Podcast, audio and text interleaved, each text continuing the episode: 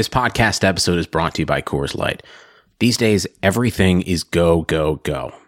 It's nonstop hustle all the time. Work, friends, family expect you to be on 24 7.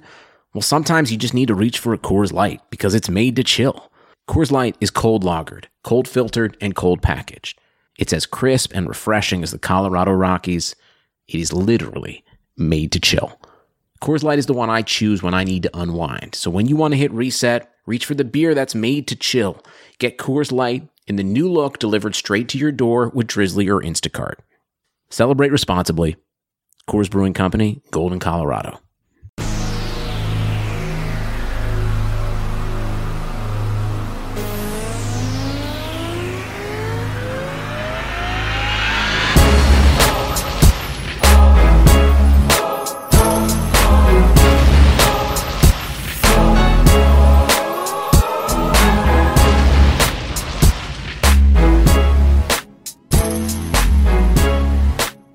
Ask for much, Brian.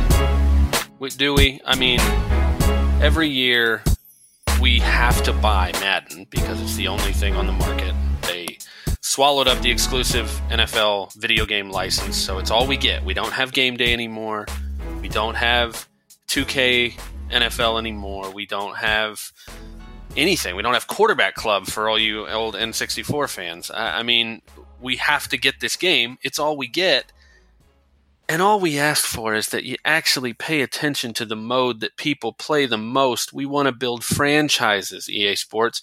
We want a franchise that actually gives us something to look forward to and every year we've just we we know what it's going to be it's basically just going to be a patch to the old version and you're going to be we're going to see this trailer and we're going to see all these amazing gameplay changes and all these things and then in very small print we're going to see the very few completely inconsequential things you did to franchise and we're just going to be sad all over again.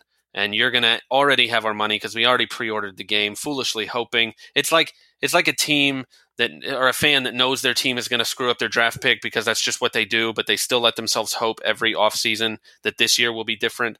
Brian that's what we did it again and we were fooled again man.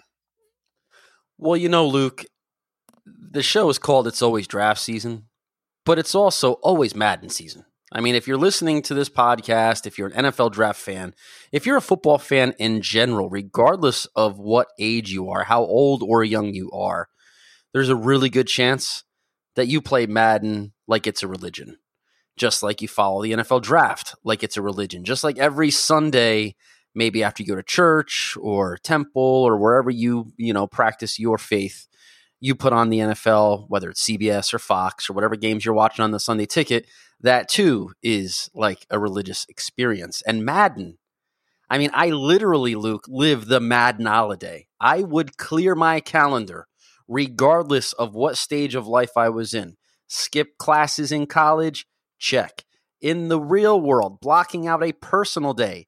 Check. Even after I became a father, sending my wife and children out of the house for my Madden holiday? Double check. It is a, an incredible, an unbelievable franchise that Electronic Arts EA Sports has been able to put together. But Luke, it's almost becoming like the yearly disappointing draft bust when all we want are those enhancements to the franchise, the ability to have that something new to look forward to in the game. And like you said, why is it, Luke? Why do we get duped year in and year out? And uh, for all you listeners out there, if, if you're wondering what the hell we're talking about, Madden EA Sports has been sharing screenshots and leaks about the new game. And what we're seeing is a very disappointing lack of features added to the franchise mode, which, let's face it, we're all draft fans at heart. We're all team builders at heart. And the best part of Madden for people like us is the franchise mode. You sign free agents, you draft make believe players, and you just enjoy a little fantasy world of team building. And and Luke, do you have anything in front of you? I mean, are there literally any updates listen, to the franchise listen, mode? I mean, first of all, wh- the way you explained it, I feel like I feel like Madden players are all Browns fans, and every game that comes out over the last five years or so is just Brady Quinn and then Brandon Weeden and Johnny And then Baker Mayfield. and oh, you had I knew you had to go there. You're already putting him in that in that that category. That's fabulous. I it, Baker that's what it feels Mayfield. like. Listen, listen. Baker Mayfield. If I don't want to go off You're on a tangent, miss, you are though. You're gonna Baker do it. Baker Mayfield was a bust before he ever took his first snap in the NFL. But I digress. Go ahead. Ah, boy, I love it. I love it. I can't wait to see the reviews. Any, I mean, but listen, and I'm I'm with you on the Madden holiday thing. The best thing I ever did was make really close friends with the manager at the EB game store in in the mall close to my house because he would literally. I'll never forget this. One night, he called me. This is for NCAA football. It wasn't for Madden, but he called me the night before and he said, "Hey man, I've I've got him. Do you want to come get one?" And I got NCAA football, I think it was 03 with Carson Palmer on the cover, or 04 maybe. And I called my best friend over to the house and we played from 10 p.m. to 6 a.m. My dad got up for work and like went to eat breakfast and we were still going. Like we ate breakfast with my dad while we were awake before we went to bed at like eight in the morning after playing the game. So it's, you want to is- hear Luke? You want you want to hear a pathetic story? I can't wait. No, This is pathetic. Okay, and I I openly admit to anyone and everyone who hears this, this is absolutely the definition of pathetic. One summer be, between my uh, law school years, it might have been before between my second and third year law school. So look, I'm a I'm a mature, you know, I'm a man at this point. Okay, like I, you know, not quite forty, but I'm a man at this point. I'm excited to hear this story because I have a pathetic story like this and I really hope mine's worse than yours. So keep going, but I'm going to have one. So I'm a grown ass man at this point. And I, you know, my girlfriend at the time, who is now my wife and the mother of my two children, beautiful woman. I outkicked my coverage by a country mile with her. Yet on the eve of that year's Madden coming out, and before I departed back to Connecticut to law school, which was quite a distance from where my girlfriend was living, my now wife, which you'd think most normal, healthy young men would spend that last wonderful night with their girlfriend before departing for a semester, maybe a couple months before we would even get a chance to see each other again. Yet at that time, my local mall did the midnight release of Madden. And I chose Luke instead of laying in bed with my girlfriend and spending that night of quality time. I went to the mall and stood online with a bunch of moms and dads and kids. And I was looking around and I said to myself, Holy cow, I am a pathetic loser sitting here. I have a beautiful girl home waiting for me, and I'm leaving tomorrow morning. But before I went back to law school, I had to make sure when that game came out at midnight, Luke, I got my copy, man. And fortunately, it wasn't the end of that relationship, and I have a wonderful marriage and two beautiful children later. So, but I, it was a moment. I'm not going to lie. It was a moment in my life when I said, "All right, I, I might have to, you know, take the, the the foot off the gas here with my Madden obsession." But look, I don't want to date myself, but I have been playing Madden since the very first edition of the game back when an ambulance would run over injured players on the field. It was it's been it's been part of my fabric of football fandom. So it was a gamble I was willing to take at that time in my life. And fortunately I have lived to tell about it. I mean, I actually don't know now if mine's gonna if mine's gonna be true. That's that's pretty bad. I'm not gonna lie. Mine no mine is the kind of the other way around. My um my wife and I, I can't remember what year it was. We were we hadn't been married for too long, but she was going to go out of town to visit family. And I had just gotten, I think it was NCAA football. It wasn't Madden again. I, I was a bigger college football fan anyway. But I got the college football game, but I knew she was going out of town like a couple days later. So I just let it sit. I, I let it sit. And I was like, you know what? I'm going to wait. She's going to be gone for like a week. I'm not going to need to touch it. I'm just going to, just going to hang out with my wife. And then, you know, that's fine. I'll play the game while she's gone. So the day comes, she's going to leave. I, I drive her to the airport. I drop her off. She goes. I come back to the house. It's all. It's just me in the house, and I go to put the game in, and I get the red rings of death Oh my god. right then in that moment. Oh man. I've been looking forward to this. I got a whole week. Nobody, nobody there in the house. I'm literally just going to sit here. I'm gonna go to work. I'm gonna play this game. I'm gonna maybe eat food. That's a maybe. So I get the red rings of death, and my my best friend, who I referenced earlier, who we played at my at my house when we were younger, he at this point is working and living in Daytona Beach. And so I tell him, and I'm like, dude, I'm screwed, man. I, my game, you know, my system's messed up. We're newly married. I'm poor. I can't go out and get another Xbox. So I text him and I tell him what's going on. And he's like, uh, well, I, I have it. Just come over and play. I mean, I live in Tampa. So just so you guys understand this, it's a two and a half hour at best drive to Ormond Beach where he lives. And I was like, dude, are you crazy? Like, what are you talking about? I have to, I have a job, I have work. I mean, I've got like a, a day or two off, but like, you're insane. And I'll never forget the text he sent back to me. I'll never, like, word for word. He texted, he said, bitch, get in you car and drive. and so I did. I got in a car well, and I drove you did. I, two listen, and a half look, hours to okay, Daytona Beach to sit for 48 a, hours and play NCAA football with my best friend. It's a small price to pay for these games, for that experience. And I think everybody out there listening, you know, you probably have your own, you know, moment with Madden or NCAA through the 2014 college uh, franchise game where you kind of have these these moments that you can kind of pin in your life story where you say yeah that that was a really funny moment or that was an unbelievable marathon of 18 straight hours playing the game. How what the hell was i thinking? But it just is a common bond and that's why when you see luke you see everybody on twitter getting really emotional about this getting like not emotional like boohoo crying but emotional in terms of frustrated. Some people are actually trying to start a petition demanding ea sports to do something about the game now, i mean look maybe if i was 18 to 24 years old, I might be so fired up and, and have enough time on my hands to care that much about it. But that's a little intense, don't you think? I mean, it is, but I also want to talk about how intense the like verbiage is in their updates. When we we're asking for like big picture seismic changes to franchise, like top to bottom, change everything. Let's start over and try to build something big and new where you can put in creative teams and do all this other stuff. And they give us this list. I'm going to read you. You know how you and I talk about sometimes, like sometimes we'll read a draft scouting report and it feels like we're reading a medical journal. Yeah.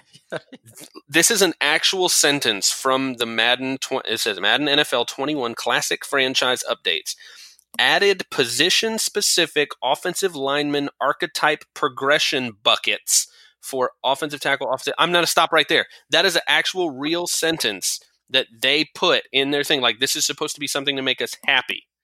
It's smoke in the eyes. It's a smoke screen. It's just, look, let's put a lot of big words in one sentence with a lot of syllables to make you think that our, you know, uh, programmer spent a lot of time doing some kind of enhancement to the game when literally all that means is the offensive line play might be a little more realistic. I mean, that's literally all that means. They could have literally just said offensive line play might be a little more realistic this year.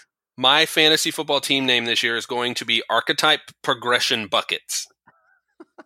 What the well, hell? No, Luke, it's funny you say that. It's, it's a good opportunity. Like, you know, this wasn't really in our, our show rundown today, but this is seriously something that you see happening across the NFL draft landscape in terms of draft analysis and draft analysts in general. It feels like the only way a draft analyst, especially an aspiring younger guy in or gal in the business, it's like they feel like they have to impress with words. And I told you guys a few moments ago that I went to law school, and one of the things that I learned there, which you would think that becoming an attorney, you, you know, you, you try to kill your adversary with words, but it's quite the opposite, where you try to be brief and to the point. That's why when you hear the word legal brief, you know, it's supposed to be to the point and to where the reader can understand the issue, the law and how the law is applied to that issue. And when you take that same basic concept with a scouting report, who's the player? What do they do well? And how do they project to the next level? I mean, that's really all you have to do in a scouting report, especially in the media. But Luke, it's like, when did you notice the scouting report train begin to kind of go off the rails? I think honestly, it started with good intentions, man. I, I, think it started because you saw the industry start to get flooded with a lot of different people who wanted to have a platform to put their work out there and say, "Hey, I really enjoy doing this."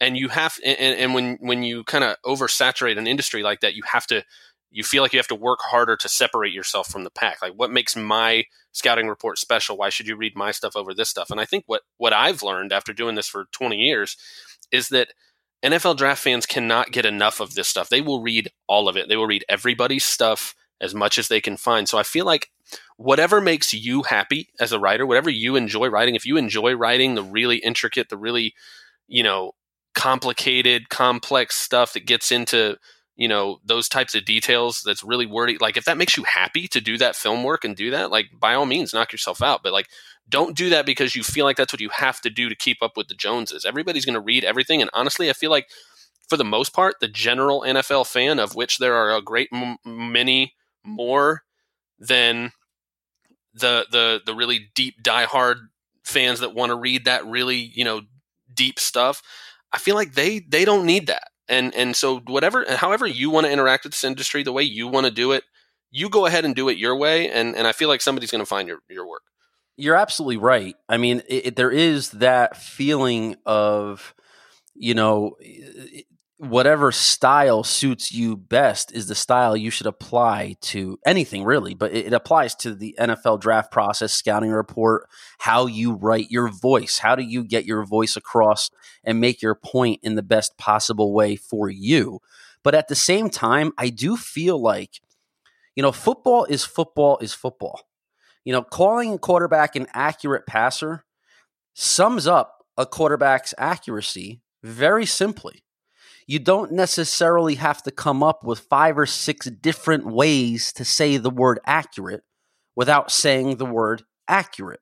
And I think what ends up happening with a lot, especially a lot of the newer writers, is they're trying to say the same thing differently. They're trying to say, um, you know, they're trying to change the verbiage, change the jargon, find new ways, be kind of the founder of a new catchphrase to describe an offensive lineman's bend and flexibility or the punch at the point of attack. And it's fun sometimes to read kind of the the wordsmanship of some people who are really good, have a really good vocabulary, and can come up with ways to explain something that I might only use the word accurate to talk about the, a quarterback's ability to hit his target, you find some writers who are fantastic wordsmiths and can use many different words to say the same thing. It's fantastic. I would just caution the next generation of draft analysts to not be intimidated by that. Don't be intimidated by complex sentences to describe what a football player does well. Because at the end of the day, in the real world, in the world of a scout, I mean, I had the the benefit of reading actual pro scouting department scouting reports. One specifically was for Brandon Marshall when he was um, entering free agency. And when I tell you, Luke, that I was shocked at how simple it read, how basic it seemed after years of exposure to draft Twitter and draft media and seeing what some of our colleagues and how some of our colleagues write and what they write and the depth of information and the grading scales that some of our colleagues utilize. I saw what actually circulated in a pro scouting department. Multiple reports, but the Brandon Marshall one stuck out the most to me. And I, I said to myself, this is what a front office is using to break down whether or not Brandon Marshall fits their system, whether or not he's worth a big investment.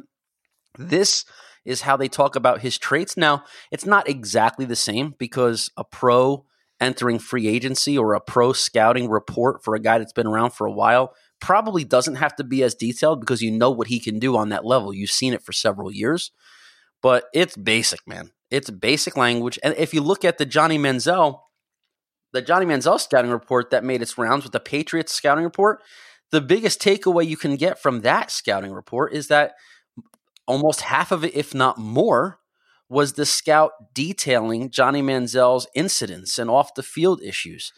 But the, the, the verbiage that was used to describe how he plays on the field, you guys and gals out there, Google Johnny Manziel scouting report. You'll see exactly what I'm talking about.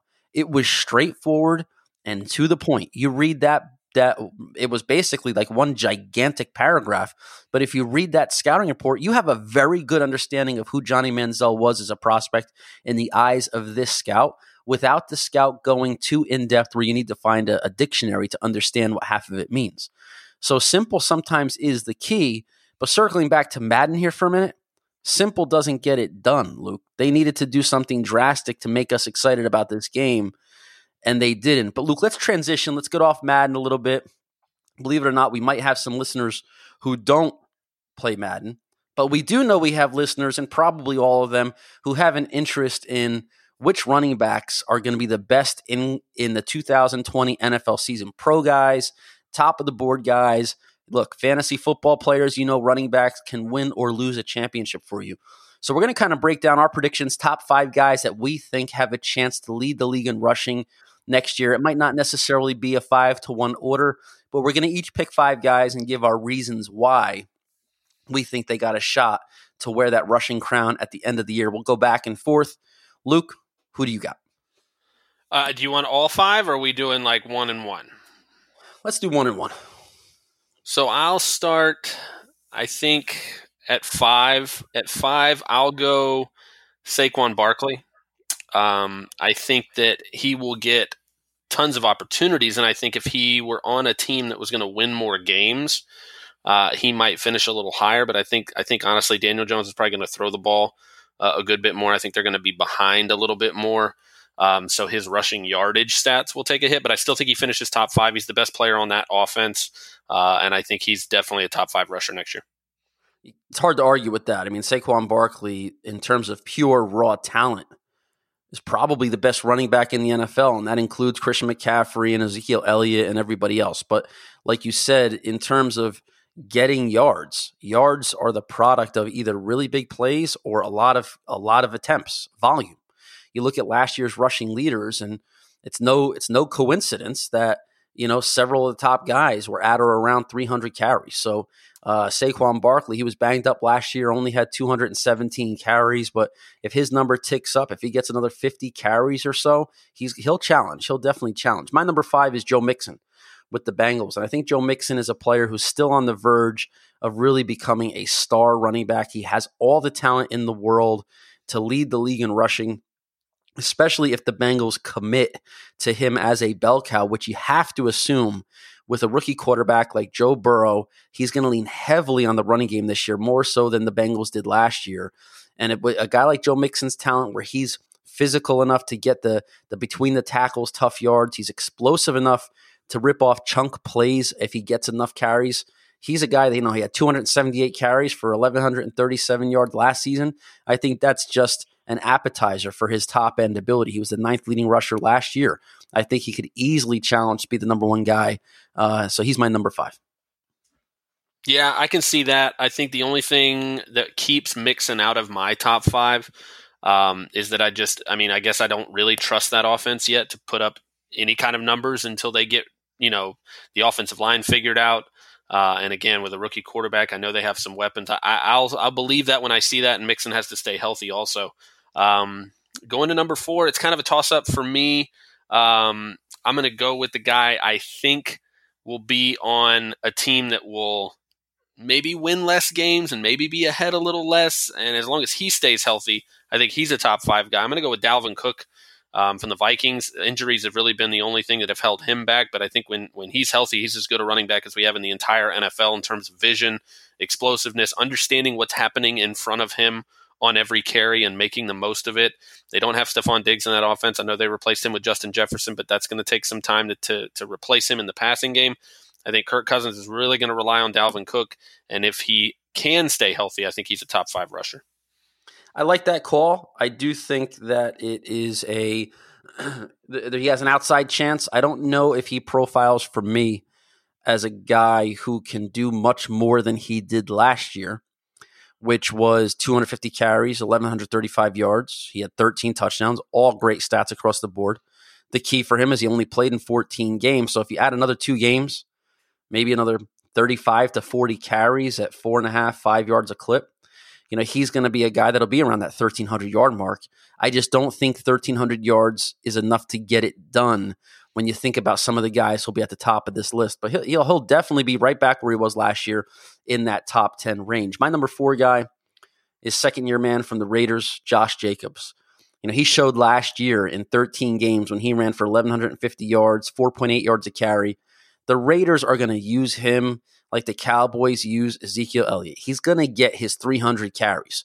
And if he gets those 300 carries, he's going to hover around that 1,500 yard mark because he was around five yards a carry last year. So a guy like him, second year player, 21, 22 years old, first round pick, they're going to use every bit of that first round investment to try to make up for maybe what isn't an, an overwhelmingly great passing attack. So I would say Josh Jacobs is a great bet to lead the league in rushing in his second year in the league. I could see a 1400 plus yard season for him, double digit touchdowns. So keep him, you know, circle his name. He's a guy that's going to only get better and better season after season. But how can he be a number one running back? He didn't even start at Alabama, Brian. that was pretty good, man. You sounded like a King of the Hill accent there. That was pretty good. Well, I'll try to. I'll try from time to time. Anyway, um, sorry, don't go there. Don't go there with me. I got too many. I'll do that. Um, I love Josh Jacobs. I, I, could easily see him being in the top five. I'm going to stick with big name guys just because they've done it before, and, and, I'll believe it when I see it from those younger guys. I think number three, I'm going to go Ezekiel Elliott. Um, I think that offense is going to be fun to watch. I think Dak Prescott has some ridiculous weapons in the passing game, but that offense will live and die with Ezekiel Elliott in that ground game. He's one of the most talented backs in the league. He has a great offensive line. Again, the fact that you do have all those weapons Amari Cooper, CeeDee Lamb now, Michael Gallup, Dak Prescott back at quarterback at least for one more season. I feel like you have to pay attention to so many guys in that offense uh, that Ezekiel Elliott's going to keep running through everybody. He's a big he's a big play guy. He can hit the home runs. He can turn out the tough yardage. They're going to be ahead a good bit. He's going to get late you know late game work where he's able to to salt games away. I think he's got a real chance to finish as a top three guy. I'll talk about Zeke in a minute. In a minute, spoiler. Uh, my number three guy is Nick Chubb with the Browns. The only reason why I don't have Nick Chubb at number one is because of the looming threat to touches that is Kareem Hunt. But Chubb, I mean, I watched some of his film this week um, just because I'm, you know, I'm a fan of going back and watching some of these league leaders in in, in the running game. And man, this dude is the goods, man. He is. He might I be mean, the, best, I, the most talented running back in the in the league. He's he's my number two. I'll say that. Like he he's going to be number two for me, and I agree completely. He may be the most talented back there is. Yeah, five yards a carry, 298 carries, 1494, and eight touchdowns last year. And I feel like we're just scratching the surface. If the Browns commit their entire running game to him again next year, like they did in 2019, if he gets those 300 to 315 carries in 2020, he's a guy that's going to hit 1,600 yards. I mean, he just is. He's that good. I just don't know if he's going to get the carry totals this year.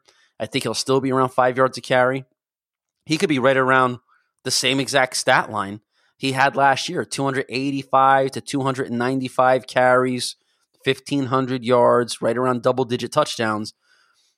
These top three, I mean, you can just basically throw it up in the air and whichever one, you know, lands on heads, that's the guy.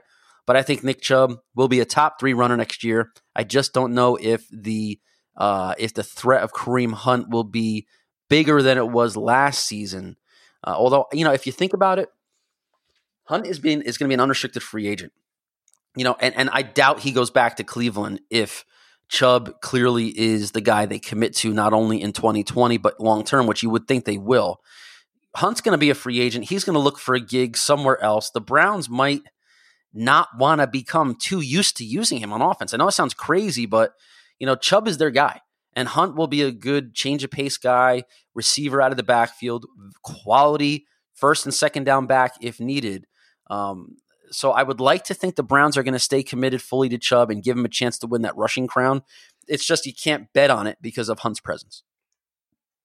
Yeah, I agree with everything you said. I think that for me, if you're going to challenge for a rushing title, you you can't just be a four to five yard carry per carry guy. You've got to be a home run hitter. You've got to get those big chunk plays, those big runs. You got to be a guy that's capable of putting together a 200 yard game if, if you're against the right team and, and the you know the things are just clicking and you can make that happen because that's how you build a 15 16 1700 yard season is you got to string together those big games.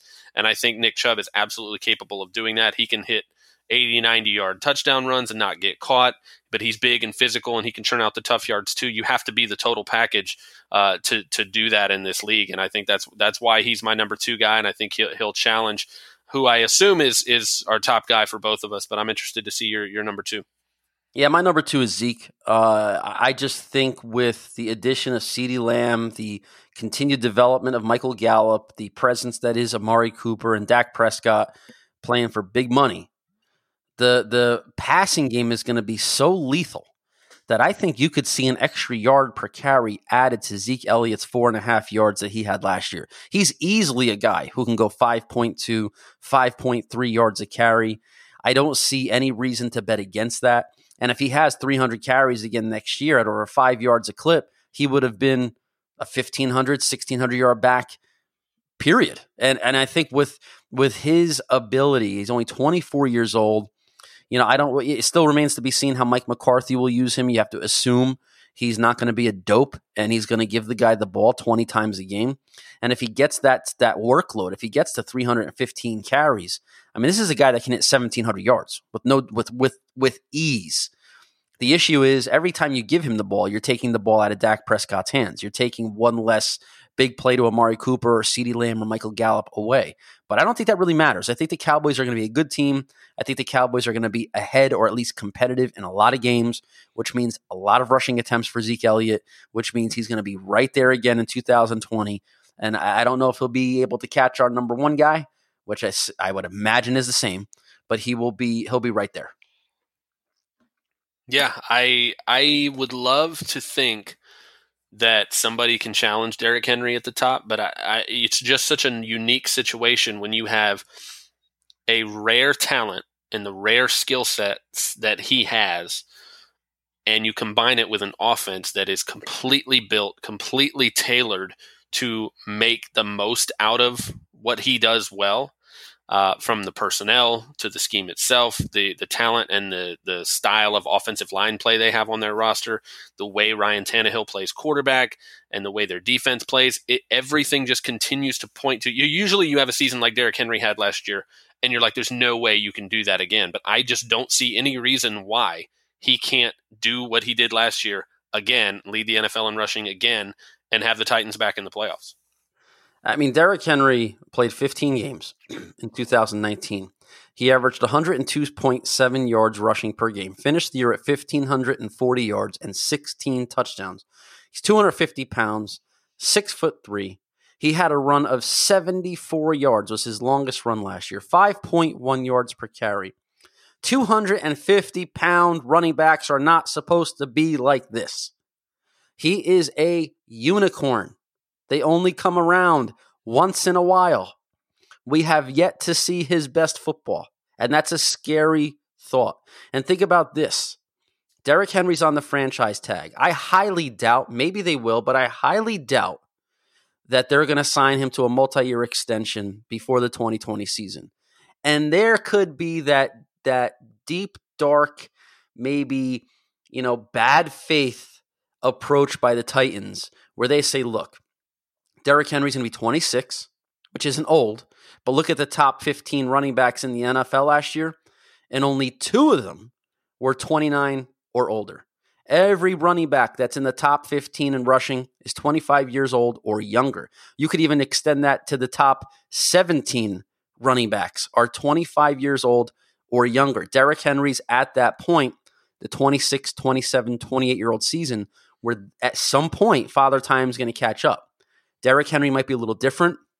He didn't get a, he wasn't a full time back when he was splitting carries with DeMarco Murray, but you got him on a franchise tag. He's coming off of 303 carries. They might give him the ball, Luke, 350 times next year. And if they do, we could have a guy challenge for 2,000 yards. And that is not hyperbole. That is not like just saying 2,000 yards to say it. He's the kind of guy who can do it. The NFL is not a physical league anymore. Defensive players don't practice tackling anymore. They're not allowed to. They don't hit hard anymore. The game doesn't allow it. The rules don't allow it. So what happens when you have a 250 pound thoroughbred running at a guy on the second or third level who hasn't really practiced tackling all week long, and now you're challenged bringing this guy to the ground? It doesn't work. And you know, I remember when Derrick Henry was coming out, he was knocked for maybe not having the most explosive athleticism, not the most wiggle, couldn't move side to side, not a lot of lateral ability. Who cares? The guy's 250 pounds and has above average running back ability, way above average long speed on the field. Guys can't catch him. And when they do come near him, he throws that violent stiff arm and tosses him to the ground like an elementary school child.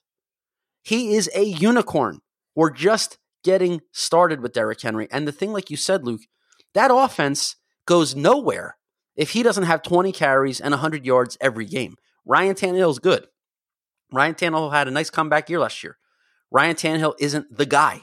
Ryan Tannehill is a complementary player to Derrick Henry. That offense begins and ends and everything in between with Derrick Henry. And when you have that scenario where an entire offense is built around a unicorn talent, you have a 2,000 yard season on the brink. And that's what we could be looking at with, with him. And I agree with you. I don't see anybody that could challenge him, Luke. I don't see anybody that'll challenge him in 2020 for the rushing title. I don't see it either. Uh, and you mentioned, you know, building something around a player. We're going to do a little bit of a, a fun exercise here to close the show out. We're going to build, if we were going to build a team, Bryan, going back to the 2020 draft class, we're going to take five players, each non quarterbacks, but we're going to look at who our must have franchise players are. Who would we build a new franchise around if we could pick five guys who are not a quarterback from this past draft class? I'm going to let you kick things off. Who's going to be, who would be your first pick? I'm assuming we would have the same one, but I'm interested.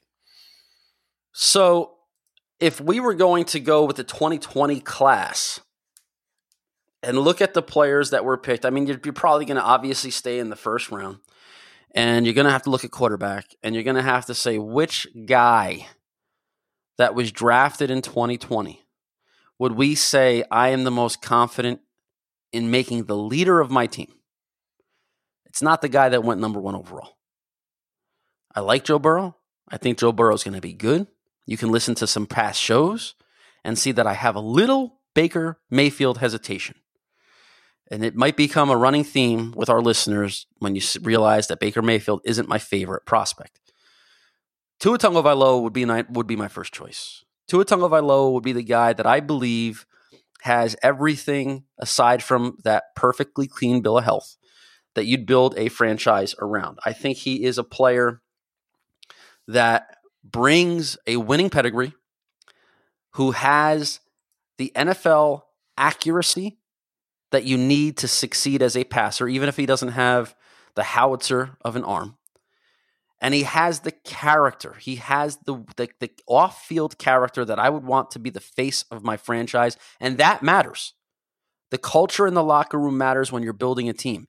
And the culture of the locker room is going to start with who's the quarterback and is that quarterback going to shoulder the load when the going gets tough in front of the media, with the coaching staff, on the field in the huddle? And Tua is the guy that I believe can do that the best under the most pressure in the NFL. Plus, he's a damn good quarterback. So I would start with Tua Tagovailoa. I mean, I said non QBs, but that's. So you said non quarterbacks, Luke. So I'm going to have to go back and probably edit that out of this show.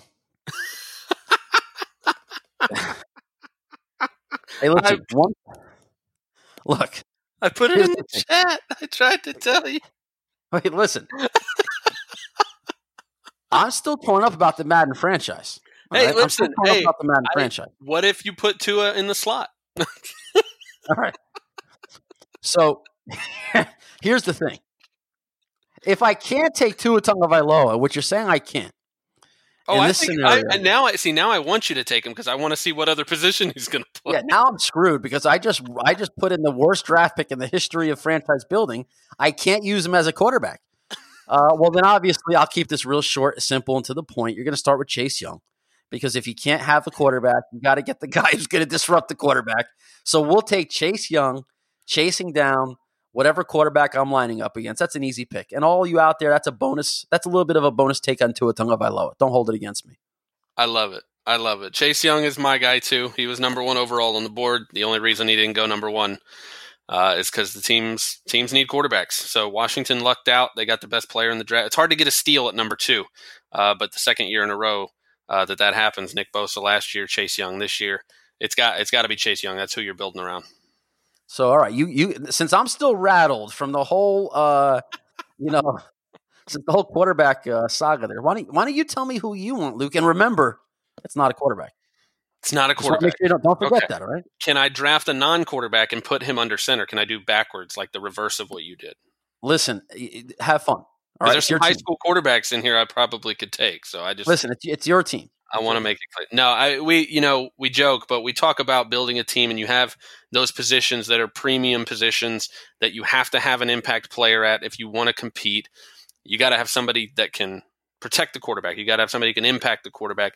You got to have somebody that can lock down receivers. And I think if you if you look at who's who's there and, and who else was at either position, I feel like I like the depth at offensive tackle enough to be like, eh, I want to make sure I'm getting the top corner in this draft. I want to make sure I'm getting the top cover man. I want a shutdown guy who can take out the number one receiver on any team. I'm going to take Jeff Okudah, the corner from Ohio State. He can do it all. He's got all the tools. He's got the confidence. I loved that clip of him at the combine when somebody said he had sloppy film, and he was like, "Yeah, yeah, okay, whatever. Go check the tape. No thanks." And he like was rattling off how he didn't have penalties. I mean, the man, the man knows what he's about. You have got to be one arrogant sob to play corner at a high level in the NFL. He's got it all. He does, but that's a bad pick. Uh, I'm tell So glad you hate it. I really, I'm I gonna get really yeah. happy. That's a, that's a bad pick. That's a bad pick because cornerback is such a volatile position. And, you know, Jeffrey Okudah, yeah, he's got a great scouting report and he's going to be a good pro. But if you're going to be, you know, take the second person off your board is going to be an, a cornerback, he better be a generational type of player from this class to feel that good about. And, and especially if you're going to pass up a guy like Derrick Brown, who to me, if you already have Chase Young rushing the passer from the outside, you throw a guy like Derrick Brown next to him on the interior, now you're cooking with gas on defense. You can put to you could put a cornerback who's a tier below Jeffrey Okudah, and he'll have a better chance for success because of the fear that the quarterback is going to be playing with down in and down out every time he drops back to throw the ball. And not to mention, Derrick Brown's the kind of interior disruptor who can destroy the running game by himself. So if you have Chase Young lined up next to Derrick Brown, I think that that's something that really starts putting together the foundational pieces of a championship defense. You know what, Luke? I'm going to challenge you now. Something we should have set the ground rules beforehand. And since we're one pick in, we both took Chase Young. That's the obvious. You can't take the same guys I'm taking. All right. So you I can't want, I want to ask you a question real quick then, because. Who would you rather have as as a combination? Would you rather have Derrick Brown and whoever your second corner is, or would you rather have Jeff Okudah and Javon Kinlaw? I would rather have the best pair of frontline defenders. And in my opinion, that would be Chase Young and Derrick Brown.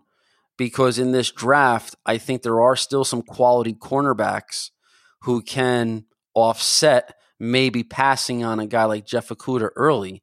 And while Javon Kinlaw is absolutely a blue chip player with a very high ceiling, I feel much more comfortable with Derrick Brown moving forward because you know Javon Kinlaw is a little bit of a unique body type. You don't really see guys like Javon Kinlaw all the time have a high level success in the NFL. It's not that body type is the be all end all, but Derrick Brown looks the part.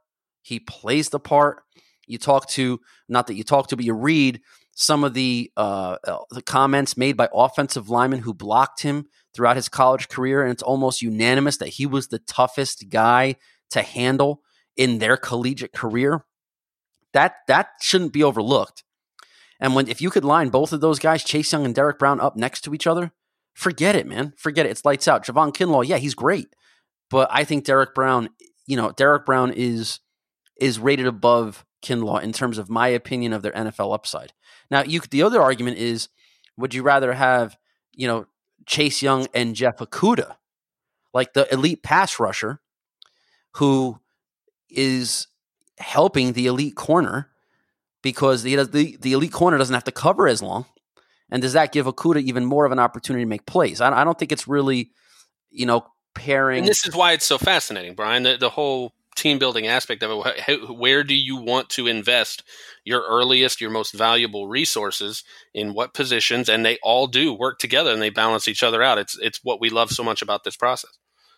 It is, and and, and there's really no wrong answer. And and to be honest, it's this is again part of that whole fantasy world that we're in because any one of these guys could end up being, you know, not even make it to a second contract. And we're sitting here debating the merits of Derrick Brown versus Javon Kinlaw versus Jeff Okudah. And we could be looking back at this three years from now, and none of those three guys deserve to be one of our first picks here. But based on what we do know, and based on how you just, you know, I know that modern era football and, you know, analysts and analytics and everything that's come into the game wants to place these valuations on certain positions. And it's true, cornerback has always been a valuable position and always will be a valuable position. But football is one on the offensive line and the defensive line. It always has been and it always will. If you have those strong uh, offensive and defensive lines, you are you can literally, you know, put second tier receivers, second tier cornerbacks, even an average quarterback behind an elite offensive line, and you're competitive. I don't know if that's the case if you don't have that top tier defensive line and the one lone elite cornerback out there on an island. I don't know if you're necessarily going to see the same results. From my team building philosophy, I would rather know I'm building out an elite defensive line. And that starts with Chase Young on the edge and Derrick Brown on the interior. I, you're wrong. Like you said, I, I, wrong. It's fine. I hey, I would love to see these teams go at it in Madden, but we can't because franchise mode sucks. So we're not going to buy. And listen, at Uh, least I got a quarterback. You don't. That's true. That's true. I can't wait to see what position he's going to play in your offense and how you're going to get creative with that. It's going to be fun. I am going to protect whoever my quarterback is with the next one. I want the best offensive tackle in the draft. I want the most well-rounded guy. He's pro ready. Maybe not the high ceiling like a guy like Mekhi Becton, but I know what I'm getting in this guy. I don't have to worry about him. I'm plugging him in at left tackle. In the next decade, I can fall asleep and not worry about it. Andrew Thomas from Georgia, who was always the best tackle in this draft. We debated tackles all offseason. Never changed my mind on who the best guy in this draft was. Andrew Thomas deserved to be a f- top five pick. The Giants made the right pick at number four, uh, and he's going to protect my quarterback. You can't go wrong there. Offensive line is is well, I just talked about it. And I do believe, like you said, I, I think he is the best offensive tackle in the class. And when you get to the next few guys, there's question marks. There's question marks about Mekhi Becton. There's question marks surrounding Tristan Wirfs. I, I'm not necessarily sold on either one of those guys being bookend uh, blindside protectors. So I don't think I would have taken either one of those guys anyway. But since you took them off the board, I have to go in a different direction. And since I feel pretty good about starting my defense with, you know, building that defensive line, having an elite presence up front, I'm going to switch to the offensive side of the ball and go with a guy who I think can be a special playmaker in the NFL. And again, when you have certain elite players, they can make average players above average, especially if you're talking about quarterback and receiver duo. I'm going to take CeeDee Lamb here. Wide receiver has become such a critically important position in the NFL. You look at how highly paid these guys are. If you could start your franchise with a young receiver who's going to be on that first four or five years at a discounted rate compared to the 18 to 20 million dollar deals that these guys are getting now at the top of the position. A player like CeeDee Lamb, who you know, no matter who's throwing him the ball, he's going to catch it. The ball could be outside the average human being's catch radius. It's never outside of CeeDee Lamb's catch radius. So I feel really good knowing that CeeDee Lamb is going to be my alpha receiver on the outside. He's going to make plays regardless of who my quarterback is. And he's going to be a guy that keeps us competitive, even if we're behind by a lot of points. Because you see in today's offense, I mean, look at the Kansas City Chiefs. Granted, they have Patrick Mahomes, but you add a guy like Tyreek Hill, you know, one player back in the game. And CeeDee Lamb isn't necessarily a field flipper like Tyreek Hill, but he's a player who's going to make plays the average human being can't. And I like him here with the third pick, really fourth if you count Tua. But I like CeeDee Lamb here, here with my third guy off the board because he, when you look at the 2020 draft class, there's a handful of guys that you think could have special NFL careers. CeeDee Lamb, in my opinion, is one of them. I'm loving this pick because you took the second best wide receiver in the in the class. You didn't even. This take is your second. guy. This is your second bad I'm- take of the segment. I'm I'm really happy about this because I'm going to stay at that position and I'm going to take the best wide receiver in this class. I'm going to take Jerry Jeudy, the most well-rounded, the most polished, the best route runner. He's explosive. He can catch the ball away from his body. He can make plays after the catch. He can take the top off the defense. I love CeeDee Lamb. They were number 8 overall, number 10 overall on my board, but I'm super happy to get my playmaker uh, after yours. You took the second best wide receiver and I'm happy to take the first one. Well, I'm glad you did that because now I'm going to steal your the player you mentioned a little earlier, and I'm going to take Javon Kinlaw, and I'm going to keep building this defensive front. The terrorizing force that I have put together to destroy whatever team you create with Chase Young, Derrick Brown, Javon Kinlaw.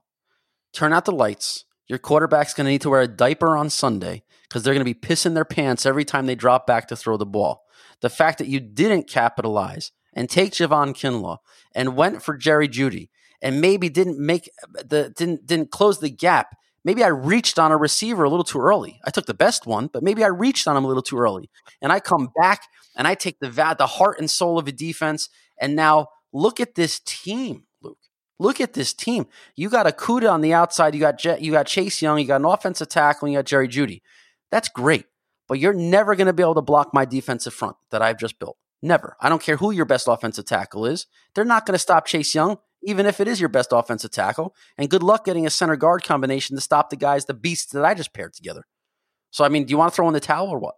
I mean, I don't. I don't because I like the offensive linemen that are still there, and I'm going to take another one of those offensive linemen to help protect against your defensive line. I can't wait to see I, a defensive front be be fun to watch. I'd love to see all three of those guys on the same defensive line. Don't get me wrong, uh, but I'm going to take one of the best athletes in this draft, a guy that I've already got my left tackle. I think he's a perfect fit at right tackle, and I'm going to take Tristan Wirfs from Iowa. I mean, this kid, he's massive. He should not move as well as he does uh, for being that big. He can get out in, in space and make make anybody look ridiculous. I think it, it, the way you're building your team and the way I'm building my team are going to be. It would be really fun to watch them play against each other because now I've got a pair of bookend tackles. You've got an incredible defensive line. I would love to see these teams go at it. And I'm going to finish off this defense with CJ Henderson. And now I have that lockdown cornerback that you're talking about earlier, a great cover corner. Maybe he can't tackle with the best of them, but he's a great cover corner. He has significant upside, maybe as much upside as Okudah. And I get him here at my fifth pick, rounding out an elite group on defense with an offensive playmaker like CeeDee Lamb that literally, if, if there was an imaginary fan base for this imaginary team, they would be probably throwing a parade for me when this process is over because they would say, Thank you, Bryan. You just brought us one step closer to a championship, and we never have to worry about losing to Luke's team. That's it's fun. I, I like that. I like that. And and my last pick. Do I have a last pick or was that it? You know feel what? like I, don't went. I went first, so I think that's five.